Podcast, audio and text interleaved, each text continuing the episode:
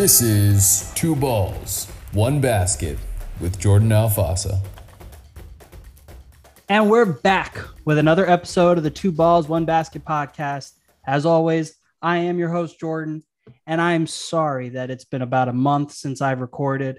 I was fully anticipating a Miami Heat sweep, but you know, why would they ever do anything to make me happy? So today, with me, I have Zach Sadik, a regular on the show, my secondhand man. Zach, what is up? Not much, man. Still uh, coming down off the high from last night. Beautiful game, beautiful win. How you doing? Man, I just got a couple things to say. The first thing is Jimmy G buckets, and the G is not for goddamn he's sexy. The G is for gets buckets. I like it. Just imagine. Some people are over here saying Jimmy Butler can't be your number one scoring option. The motherfucker's leading the postseason in scoring. Geez, he has 36 and 45 point games in the, and then a in, 20 in the point round. game that was almost a triple double. hmm Baller. Superstar. The funniest thing is, I saw this stat. So coming into the series, the Heat and the Hawks were both top five in three point field goals, and the Heat were top five in defending three point field goals, and the Hawks were bottom three. And I don't even think, obviously, besides the first game, I don't think that these games that we're winning are because of the three point ball. No, no. The if we're winning games, it's based on the defense. The offense, I feel like, still has some work to do. Uh, they're still kind of finding a rhythm, especially you know guys like Bam and, and Victor Oladipo, who's now get, seeing playing time. Um, but if we, you know, these three wins have been all about the defense, taking out their top guy. The Hawks have not looked fluid in any of these games, not even in their win. In the one win that the Hawks got, they maybe played a quarter of good offense to get the dub. Uh, but the Heat's defense has been smothering in the series. We we've been killing them. The first game, what, 24 point win, second game, 10 point win, third game, one point loss, the last second. And then the Hmm. yeah, fuck that. Another 24 point win. Mm-hmm. Yeah.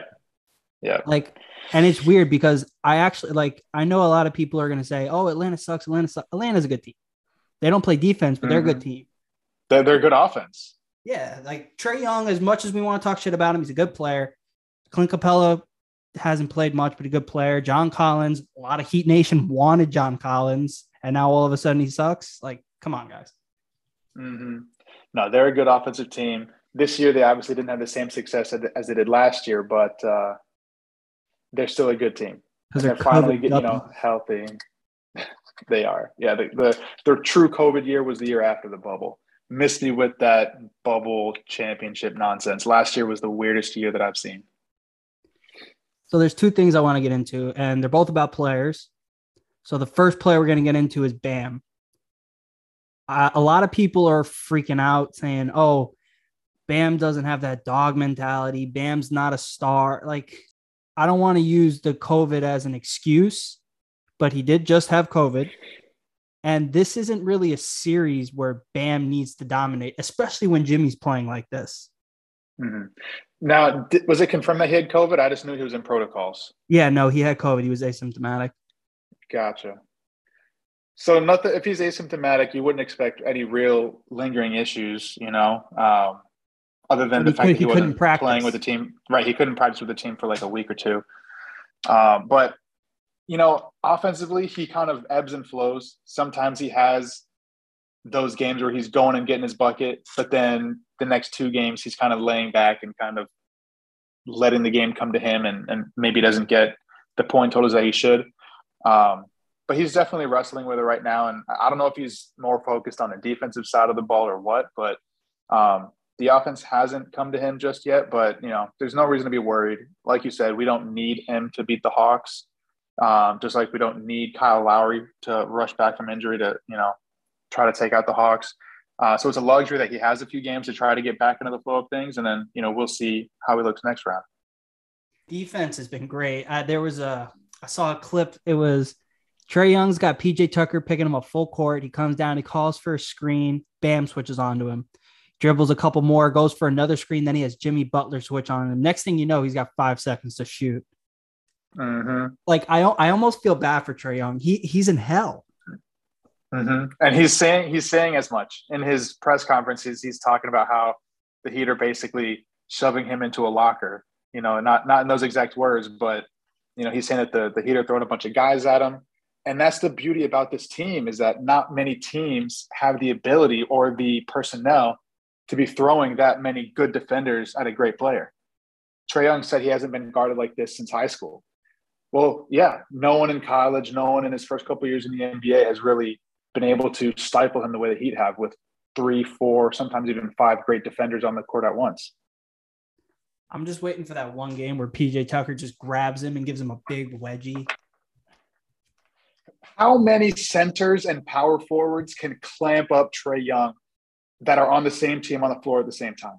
How many center power forward combos? According to the media, Rudy Gobert, but what do I know? Who's their power forward? And also, Rudy Gobert does not do shit on the perimeter. I don't want to hear that. Hey, I'm on your side. I hate Rudy Gobert. Overrated. I'm glad he didn't get the DPOY this year, but Bam still got snubbed. What and one thing that's pissing me off about Trae Young, well, the Hawks in general, to be honest, the more they speak, the more they're making themselves look dumb.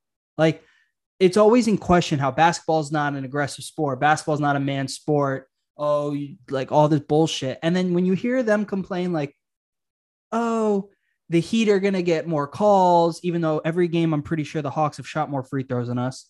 They don't play the right style of basketball. Like that makes you look soft and that makes the game that you represent look soft. I agree. And I, I think the free throw split, I think it's two and two. I think two games we had more free throws, including game three, where we had one more free throw. Um, but two of them, the Hawks have shot more free throws. But um, I agree. It, it, shows that you're soft. Um, I don't think the Heat do anything that's out of the, you know, that's not within the rules of the game. Basketball, Dwyane Wade will tell you, basketball is a is a physical sport. It is a contact sport the fact that you know Trae Young and, and, these other young guys haven't grown up in that or haven't been you know grown through that in their in their careers in their college, that's not the Heat's fault.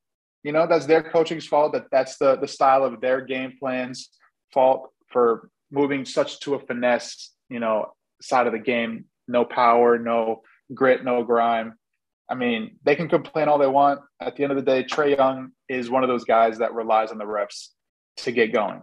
Like it's it's always funny to be like how Embiid was last night. They finally drop a game in the series. He's he flops all around the court all game long, relies on the whistle, and then at the end of the game, he didn't get a couple calls, so he's you know sarcastically golf clapping at the refs as if it's the refs' fault that they lost. Yeah, like, bro, see him like bum rush Siakam because he wasn't getting calls.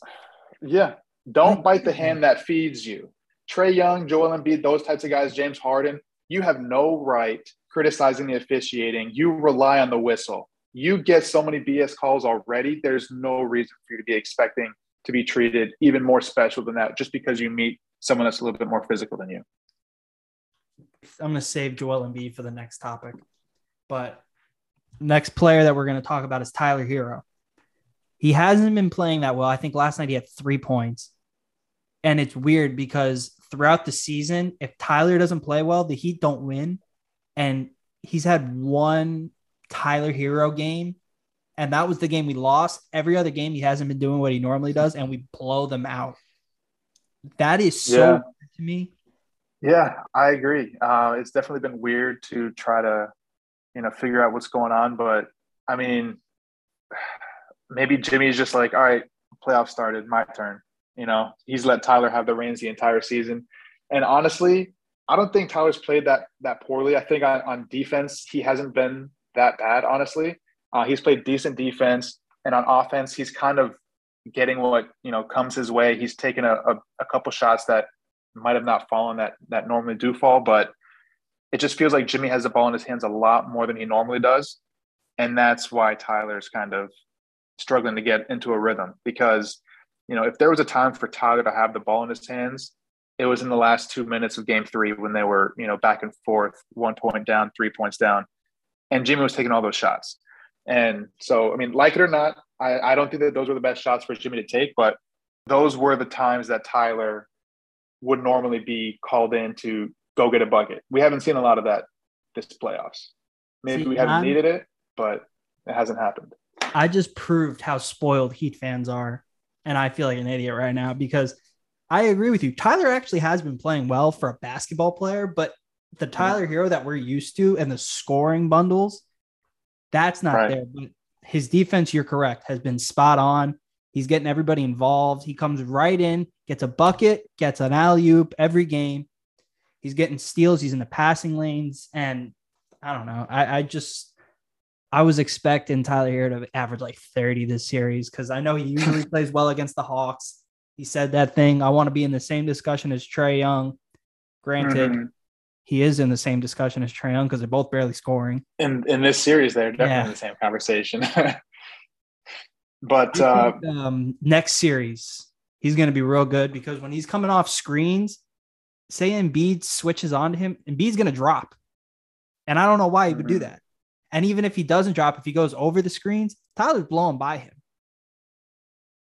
yeah, I think Tyler always plays well against the 76ers. And, you know, with a better team like the 76ers, I think we'll have to rely on Tyler scoring a lot more. So I would definitely expect his scoring average to go up. I, I hope to God, you know, I'm very superstitious. I don't want to talk about it too much because I don't want to jinx tomorrow. But it's looking like we will close out the Hawks. Knock on wood. I don't have any wood in here, so it looks like we're going to close out the Hawks tomorrow, and it looks like the Sixers are going to close out the Raptors tonight. How do you think we match up with the Sixers? So before we get into the next series, I definitely want to touch on one last thing that I was bringing in because we were going through players and, and how they're doing and whatnot.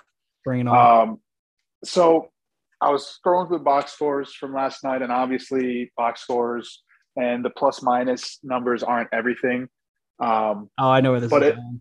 but I just I found it very interesting. I'm gonna go both directions, poor and positive. Um, only one rotation player for the Miami Heat had a negative plus minus last night. Can you guess who it was?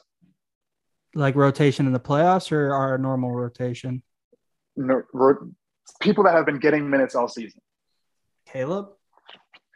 Duncan Robinson Oh, was a minus ten. What Not he- a single other he play? person. Five minutes. he played nine minutes and he was minus 10.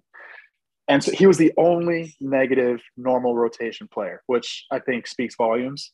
Um, and then we had a couple really big plus minuses. PJ Tucker, we all know his value and what he did last night, both offensively and defensively. Um, he was a plus 22. There's two people ahead of him in plus minus that were higher than a plus 22 last night. Can you guess who they were? Dipo. Okay, that was that was a good guess. Plus No, Dipo was a 28 for plus Victor 20. Oladipo. He was plus twenty, I think, in the first half, Yeah. um, or something like that. some small sample size. So it was Victor Oladipo. He was plus twenty eight over twenty three minutes, and the other, the biggest on the team, Max Strus, yeah. plus thirty four, Really? Even with a bad shooting night? plus thirty four, and he had twelve points.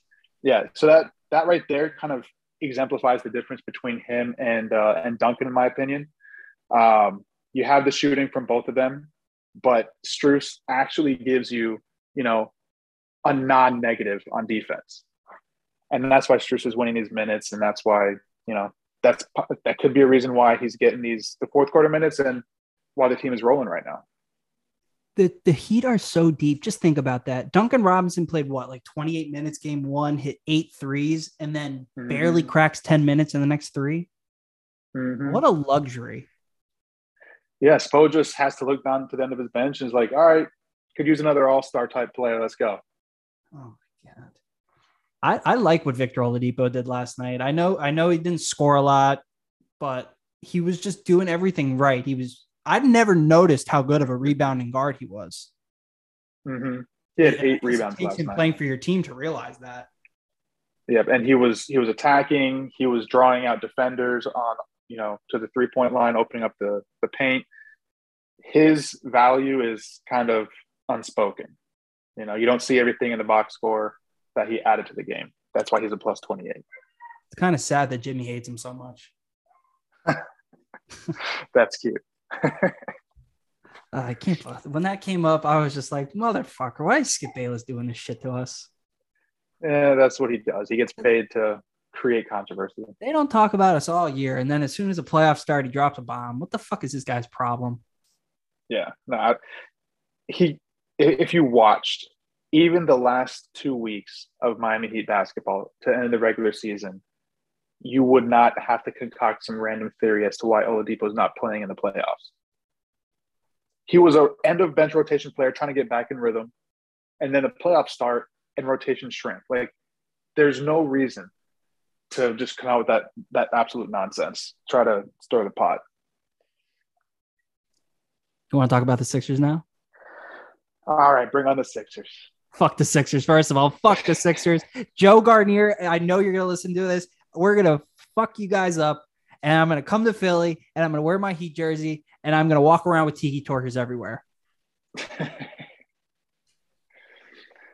that would um, be a very interesting series. Uh, I think series. obviously the matchup of the series is going to be Bam versus Embiid. Um, and it'll Bam will have a handful, uh, but I think he, he's normally pretty good uh, guarding Embiid. Mhm.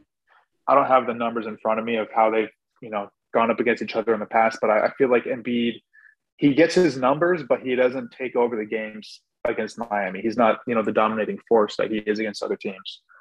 Um, I'm not really worried about Harden. We have plenty of perimeter defenders to throw at him. Uh, Embiid is obviously the, the X factor there, and we're gonna have to throw Bam at him. If Bam gets in foul trouble early, Dedmon's gonna have to hold his ground. We might even see Yurtsever next round, maybe even Haslem. Like it depends where Spo wants to go with it, but we're gonna have to throw everything we got at Embiid. the one thing that's going to bother me about this series when not if when the heat win there's going to be so much talk oh the sixers would have won if Embiid wasn't hurt now let me tell everybody this as someone who loves the game and has watched it for a long time Embiid's always hurt. So what are we gonna fucking do when he's not hurt? He, it's it's an anomaly if he's not hurt. Like Anthony Davis staying healthy in the bubble, it's never gonna happen Mhm. again. Mhm. It was lucky to happen once. Yeah. Now, I don't think he'll be at a disadvantage. Granted, he is probably in pain. They said he's in pain, but it's got to be tolerable pain to be able to play a full NBA game. if it's a pain tolerance thing, then he, he'll still be moving at his normal pace. Like they'll probably, you know, give him whatever shots he needs to numb it up before the game. Like as long as it's not a, you know, affecting the function of his hand, he's going to be out there playing. And I don't, I don't think they can use it as an excuse. Honestly, everyone's hurt at this time of year. If he, if it's manageable and it's not affecting how he actually plays, like you know, a hamstring might, then you know, no excuse. Until Dedmon checks in the game, and the first thing he does is go and swipe at that hand. we all know what's going to gonna- happen. That's the first thing Dedmon's going to do. Yep, gonna get in there and just, cur- you know, uh, alligator chop it. I, I forgot who I was talking to the other day. He was like, "Yo," he's like, "Why doesn't Dedmon play that much?" I said, "Dedmon's role is we're gonna give you ten minutes. Go do whatever the fuck you want to do. If you want to shoot threes, shoot threes. If you want to punch someone in the face, punch someone in the face. You got six fouls, use them. Mm. That's his role. Kind of like Meyer. Like uh, I think I think Ethan said it today on Five on the Floor. It's like Meyers Leonard's role on that bubble team. He start the game. He would be physical. He would make the presence known. He would come out, sit the rest of the half. Then he would start the second half, and then he would just be done. Ten minute spurts. Uh, I guess Meyers Leonard was more of a placeholder in my opinion. Like he was just there because I guess Spo wanted to keep the bench rotation going and have a true center in the starting lineup. But you know, if we had an actual center that Spo liked, or that if or Spo was ready to put Bam at the center at that point, I don't think Meyers would have uh, would have seen the floor. Dedmon, I think, actually gives you energy. He actually gives you effort. He gives you boards. He gives you you know that energy on the floor like it what was it was it game one or game two when he was having a really shitty first quarter first half and then all of a sudden he gives you like back to back to back possessions of just gobbling up every rebound riling up the crowd Game two. like Meyers Leonard was not doing that. He was standing out there shooting tippy toe threes, and you know, not doing really anything else. Uh, Dewayne Dedmon is, you know, he he does what you need him to. He's he's a glue guy. He's a guy that comes off the bench, does his job.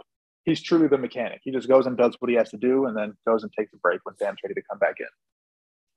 Now, the player on the Sixers that scares me the most, it's not Harden, it's not Embiid. Tyrese Maxey terrifies me, and I don't know why. I know he's young, he's inexperienced. This kid's a stud. Yeah, wasn't he available uh, when we took? Why, uh, why would you bring that up? Precious. we ended up with Precious, but it's okay because we ended up with Kyle Lowry uh, Exactly, for that. So I guess I guess everything works boy. out for a reason. Everything works out for a reason. Um, but no, Tyrese Maxey is balling right now. He actually he's developing really well. Uh, I, I definitely agree that he scares me more than Harden does in the series. We all know what Harden can do, and you know what we're willing to do to defend him. But if Tyrese Maxey gets going, that's just another dimension that we have to deal with on defense. Shoot, I mean, like you know, just gotta keep throwing guys. We might see a more defensive lineup, um, which would be tough to do because Philly also has a better defense than um, than Atlanta does, if I remember correctly. Yeah. Um, so it'll be a delicate balance for Spo to try to manage. Now, do you think that the Heat, obviously, we know Spoelstra is good at keying in on players. Do you think he's going to keen in so much on Embiid and Maxey that he'll pretty much force Harden to beat us? I think it would be the other way. I think that he would key in on Embiid. He would make sure that Harden doesn't get going because once Harden does get going, like if it if he gets his uh, opportunities like Harden of old, he can go off for 30, 40, 10 assists, 15 assists. Like he could still go and get buckets, go and get numbers. So you can't let him get that rhythm going. Just like just like Trae Young. If you let him get his rhythm, he can easily hit you with a 30 piece. So if you keep uh, Embiid and Harden out of their rhythm, out of their normal, you know, bags, uh, I think Spo lets Tyrese Maxey try to try to beat them. Let the inexperienced guy that's still trying to figure himself out, let him, you know, do something that he might not be used to doing, and that's you know, leading the team, taking over games, that sort of thing. If Tyrese Maxey's on, and we end up losing the series, I think Spo would be like, you know what, we took out their stars, and you know this kid just did it. But I think if we take out Harden and Embiid, I think it's it's pretty easy Heat and six, uh, in my opinion. See, now something else that I remembered, I, I don't remember if I heard it on the episode that Greg Sylvander was on or if I heard it on Five on the Floor. He said one of Embiid's weak points is passing out of double teams. And they said on when whenever they played that the main thing that the hand injury is limiting is his passing, not his shooting.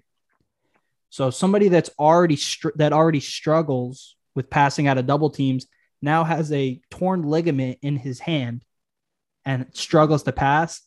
I feel like we're gonna see like doubles and triple, and that's the thing.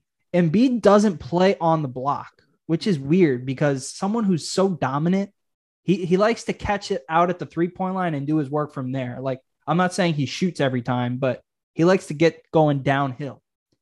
But if he's gonna catch it on the wing, I think we're gonna see Bam, Tucker, Butler, Gabe. They're gonna quadruple team him because he's not gonna be able to get out of that.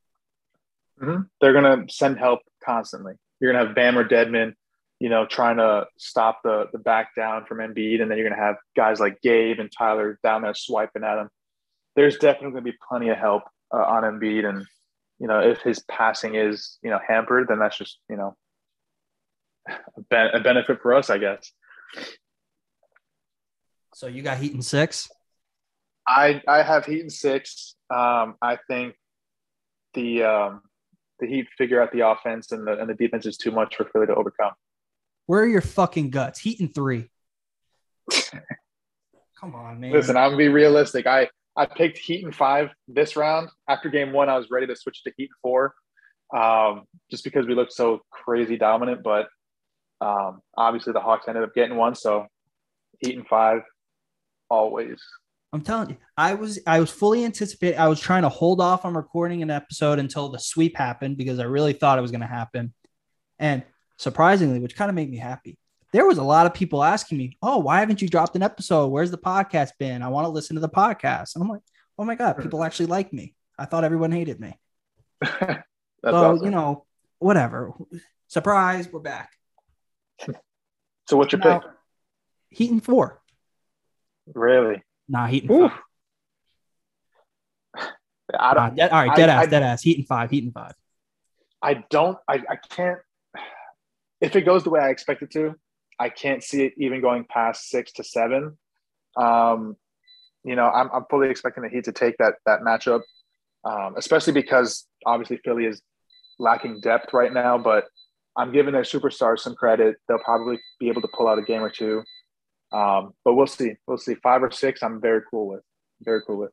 Um, but I did want to pick your brain, get your opinion on, uh, and it's probably looking too far ahead. You never want to overlook an opponent, but the good thing is all we do is talk about it. We don't actually got to go out there and execute. So, um, assuming the Heat get past Philly, knock on wood, who would you prefer to see in the conference finals? Oh, Milwaukee or Boston? That Milwaukee or Boston? that's that's hard. It is. I think Boston. And I know a lot of people are going to disagree with that. But the main thing is Giannis. Okay. I understand we know how to stop Giannis. We'll not stop him. It's impossible to stop him, but we know how to limit him. Mm-hmm. But Middleton just goes off against us. I know he'll be coming back from injury, but you know, it's a total fucking Middleton thing. Oh, I've been out for three years. My first game back is against Miami. Let me drop 100. Yeah. Just the, the length. Uh, everybody says Jimmy struggles with length, Tyler struggles with length, whatever. I don't even want to deal with that. And granted, ah, see, it's hard because beating the Bucks would be more sweet. Mm-hmm. I don't know. I just I feel like we match up better with the Celtics, and I, I know people aren't going to agree with that because the Celtics have a good defense, but so do fucking we. The Celtics have mm-hmm. two stars, so do we. We have more than two. All right. So here's here's my take. Yeah, it's a it's a hard one. I'm sorry that was a bad It- answer, but shit, caught me off guard. but but it is what it is and that's that's that's the kind of the internal debate here and obviously we have no say over it but just thinking of which matchup would be Speak for yourself. I have a say in beneficial to the Heat. everything. like I, I see boston obviously with that great defense if you put miami and boston in a series i i see it going seven honestly 100%. like it in my heart of hearts our defense their defense like i feel like the games would be in the 80s you know? Every every game would be 85 to 89 and so i see that one going to seven and and you know god knows what happens. Thank god game seven would be in miami. Um but i see that one being such a tough grinded out matchup. I see milwaukee honestly as a better matchup for us. First of all just because you know not even the players you know spo is taking the sweep last year personally you Jim- I know think Jimmy is too. Look at the way Jimmy's playing, and I think it's all Oh, for sure. last year. Jimmy too, but Spo, who just beat Giannis a few years, uh, you know, two years ago, gets swept by Giannis. I think he's gonna be in the lab drawing up some sort of crazy ass defense to get to get Giannis off of his game. We have PJ now. Suck it, Milwaukee fans. We got to see what that looks like because PJ, you know, I don't know if he was a huge factor in the Heat series last year, but he was definitely a factor in their championship run. Uh, and so now they're without that, you know, defensive stopper. Um, I just I I like the matchup against Milwaukee. I, I don't care about the the sweep last year. I want to see the rematch. I want to see the third series in three years for all the marbles. We're one and one right now. I see that series Heat in five or six. That one won't even touch seven. See, uh, that's where I'm thinking either one is going to go seven. Oof. And I think the views for Heat Bucks would be way better than the Heat Celtics. It, it's it's really hard because I don't know. you have to think You- about it. Milwaukee's defending champions. They have Giannis. They beat Boston's defense, people are going to be like, whoa, whoa, whoa, they just beat one of the best defenses in the league.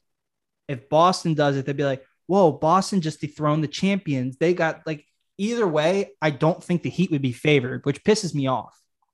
As the one seed, for sure. Yeah. No matter what happens with Philly, we could sweep them and we still wouldn't be favored in the next round.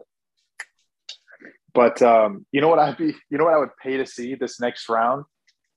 I want to see the defensive player of the year guard Giannis. I want to see Marcus Smart ass trying to guard the Greek freak. Let me know how that goes. it's not going to go well.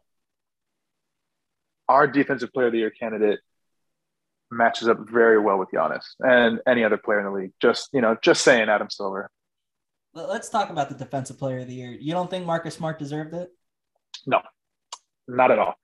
Um, I, I, think it's been very well documented on Twitter um, that you know Marcus Smart wasn't even considered a contender for Defensive Player of the Year up until what was it six or you know four four to six weeks before the end of the season. Robert, uh, Williams.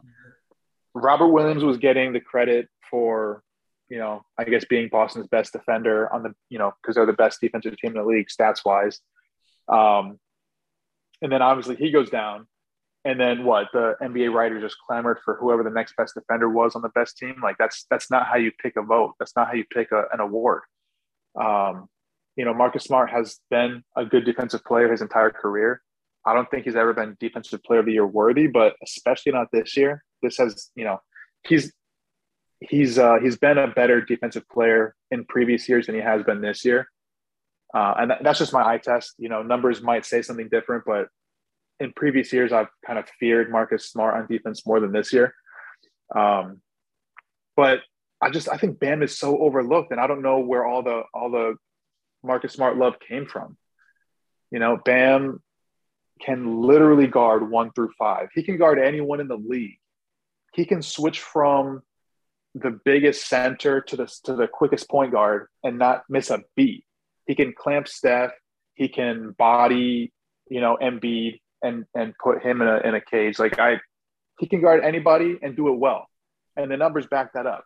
You know, he has the, I think it's the biggest drop in field goal percentage when he's defending someone than anyone in the league. Like it, the numbers are all there. It's just there's no media attention, so it's just that part's annoying. So now I'm gonna quote a friend of the podcast. Shout out Gadiel Cartagena he his one of his tweets really resonated with me. He said he had no problem with who won of the finalists that were picked. He had more of a problem with the finalists picked. So I think of the three to pick from, I think Marcus Smart did deserve it. With Mikal Bridges a close second. I but, can agree with that. Yeah. It's the fi- it's the finalists that were picked was the problem. People thought Bam, people thought Robert Williams, Draymond, like, I, I understand Rudy Gobert is great at blocking shots. How the fuck can you not be? You're 7 1 and you don't leave the paint. Listen, I will never support giving defensive player of the year to someone who the way he plays, Hassan Whiteside did it better for two years. I'm Hassan sorry. Hassan Whiteside's his backup, and I think he does it better.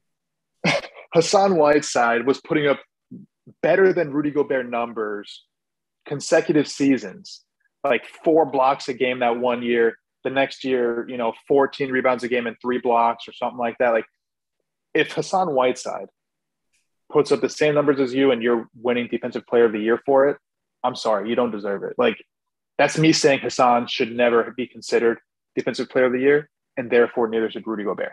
That's all he is. He's a shot blocking hunter, and he gets cooked if he has to guard anyone of any quickness, you know?